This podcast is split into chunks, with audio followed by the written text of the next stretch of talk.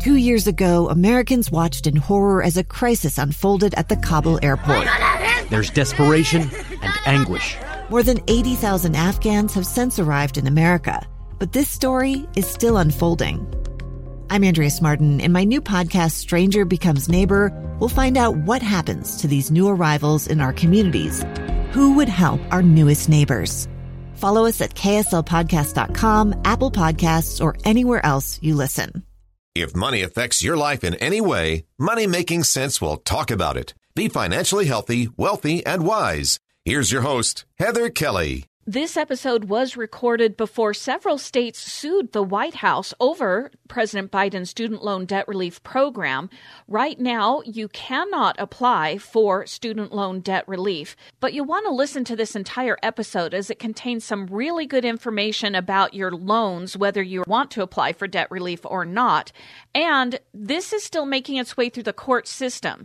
The White House has appealed a judge's ruling on suspending the student debt relief, and so it could pick up again at any time if the ruling is overturned. You do want to check in at studentaid.gov from time to time to see if that will be unblocked.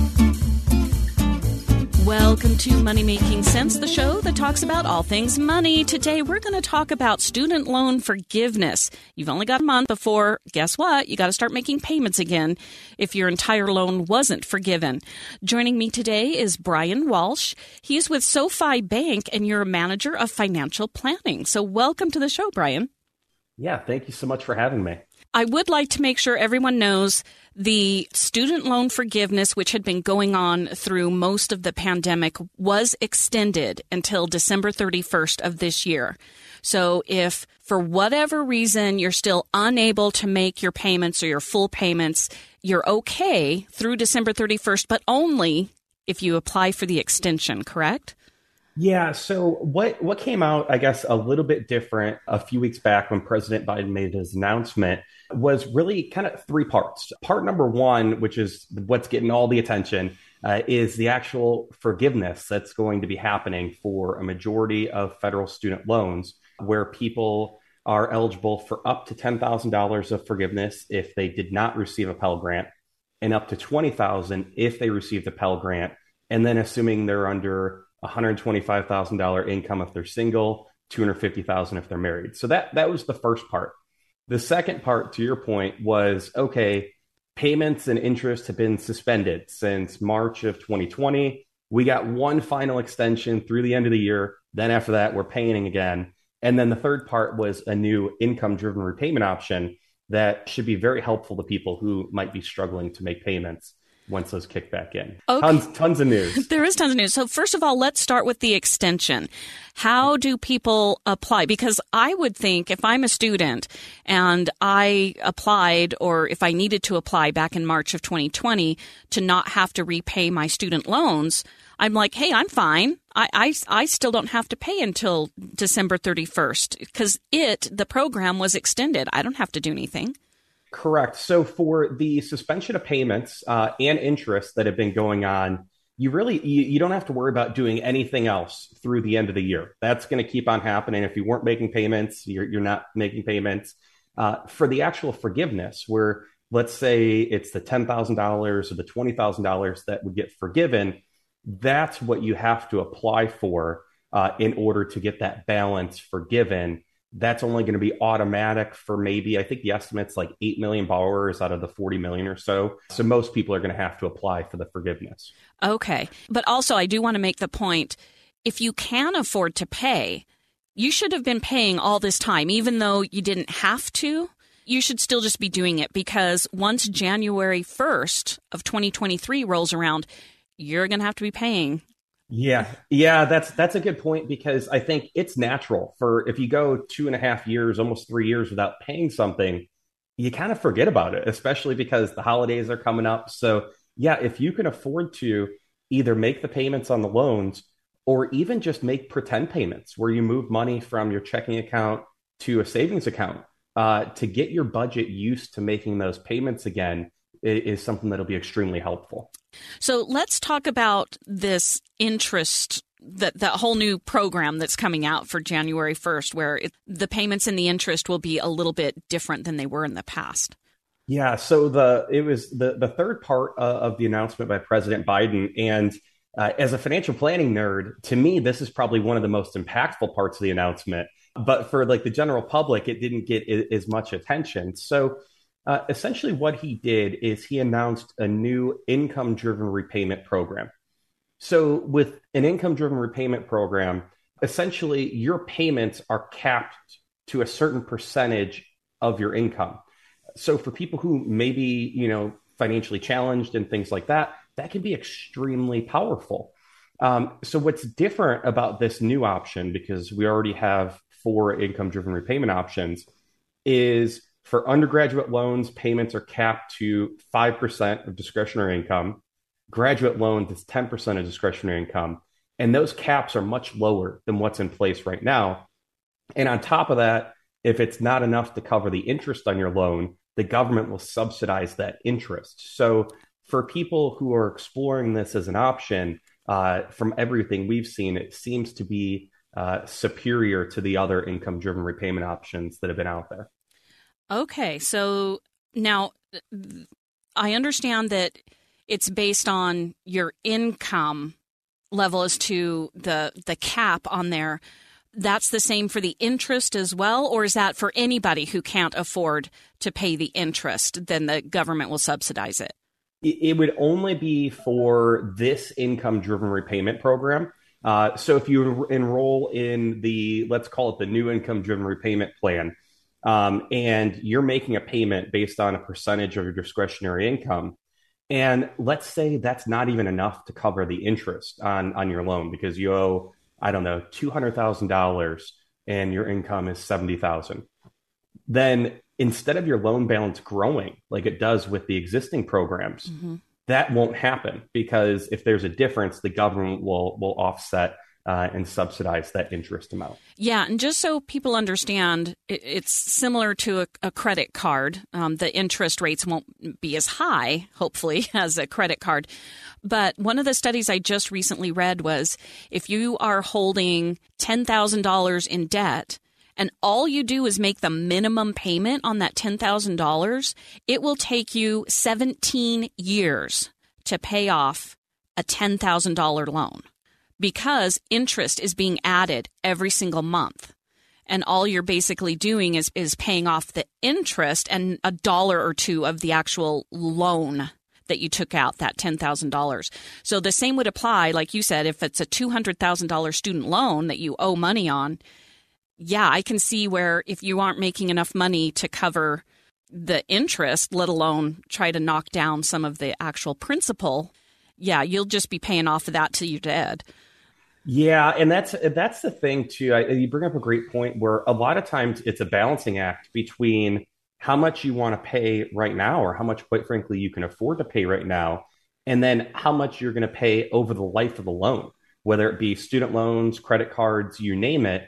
Uh, and it really is trying to figure out how do we make that that kind of trade off and decision because with the new income driven repayment program, you would be making payments for let's say 20 years before that balance is forgiven. So that 20 years could add up to a lot of money, even though the, the monthly payments may be, you know, more manageable right now.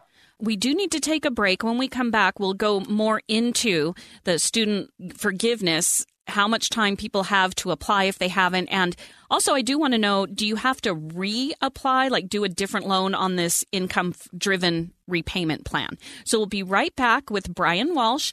He's the manager of financial planning at SoFi Bank. Two friends taking pictures of the rising full moon on a summer night. Two teenage kids doing what teenage kids do.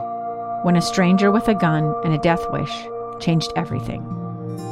It was violent, it was senseless, and I will never understand it. I will never accept it. I'm Amy Donaldson, and unfortunately, we're all too familiar with stories about how violence shatters lives. But what we rarely see is how they are rebuilt. In a new podcast, The Letter, we relive tragedy, but only so we can hear the rest of the story the struggle to reclaim lives, the realities of grief, and the possibilities of forgiveness. I believe in miracles. Sometimes I thought there are no miracles. Yeah, there are, and this is a big one. Follow the letter at theletterpodcast.com or wherever you get your podcasts. Welcome back to Money Making Sense, the show that if it affects your life in any way money wise, we're talking about it. Today we're talking about student loans and the new forgiveness program that President Biden announced. Joining me is Brian Walsh. He is with SoFi Bank and you're a manager of financial planning.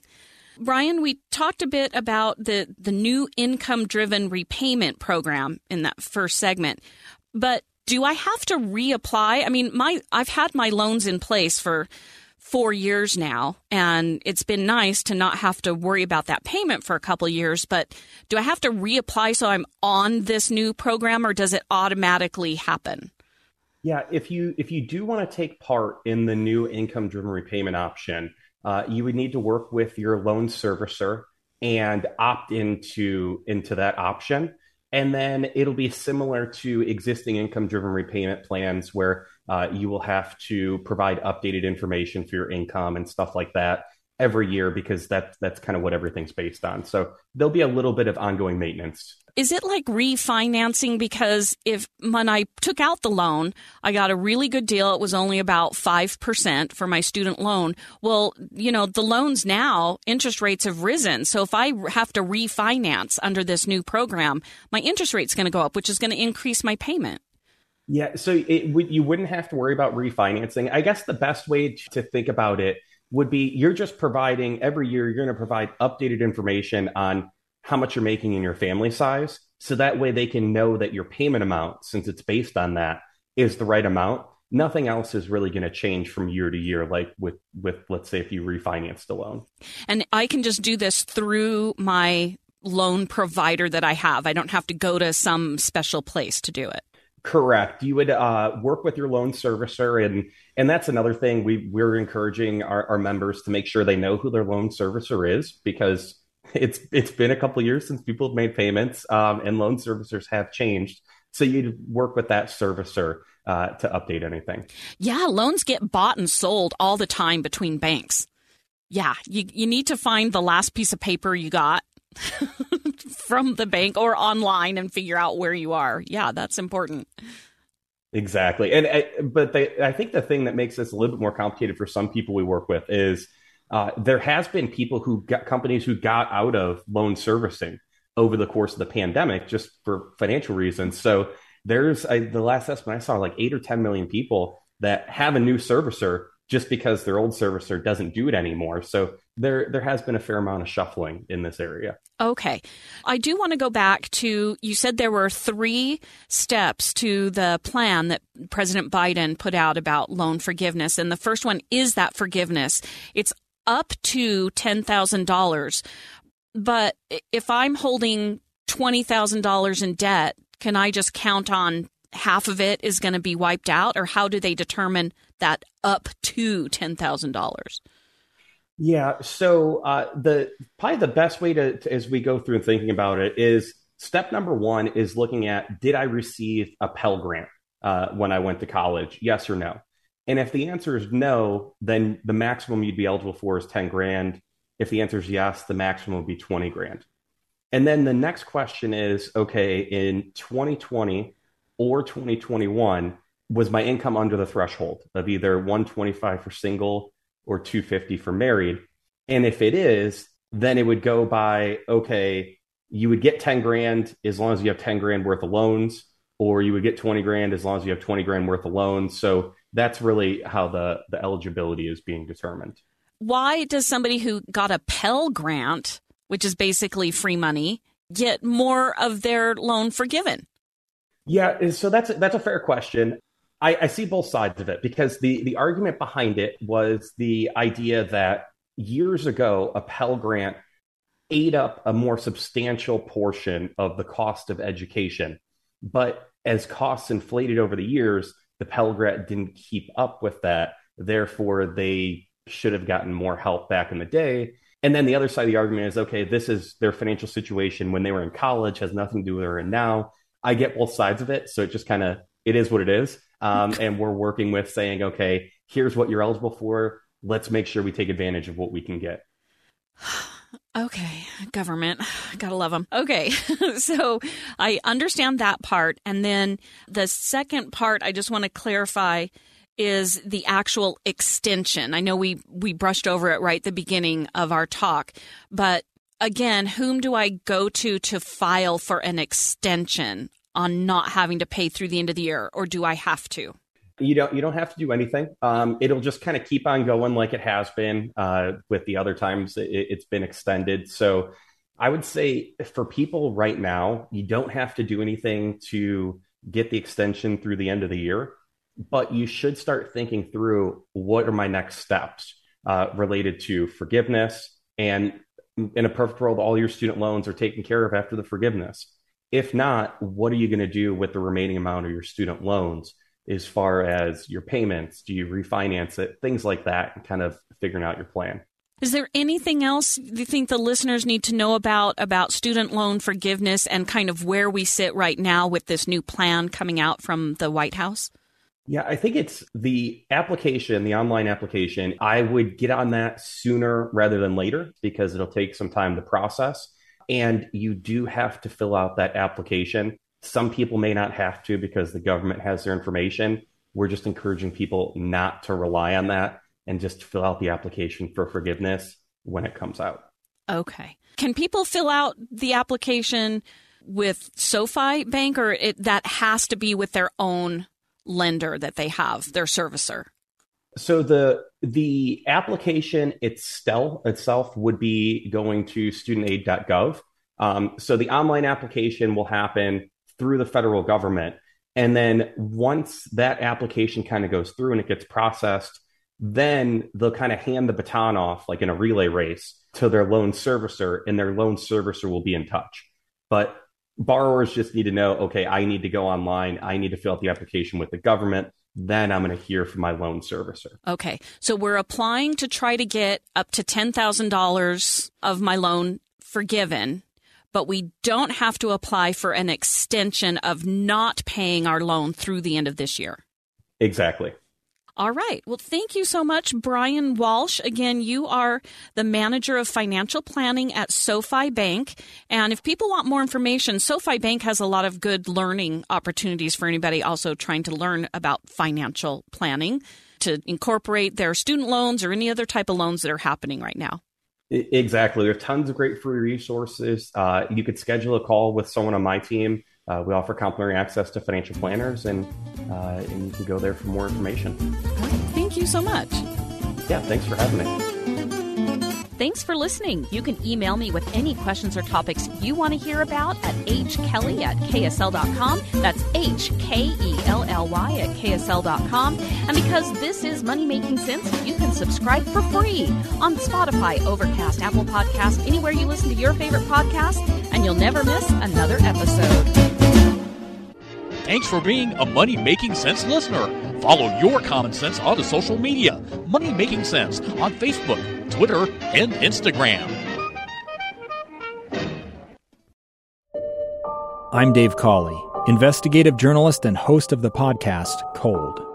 In October of 1985, a woman named Sheree Warren left work at a busy Salt Lake City office to meet her estranged husband at a downtown auto dealership. She never made it home. Sheree's car surfaced weeks later in Las Vegas. In the parking lot of a hotel casino. No one knows how it got there. Strange. It was strange. Both Sheree's estranged husband and her boyfriend raised suspicion for investigators. I kind of thought that he might have done something. But no arrests were ever made. In Cold Season 3, we dig into double lives, make new connections in the case, and examine the difficulty raised by reasonable doubt. We want answers just as much as anyone else. They have creeps like that now, too, so nothing's changed. That's the new Cold Season 3 The Search for Sheree, now available anywhere you get your podcasts.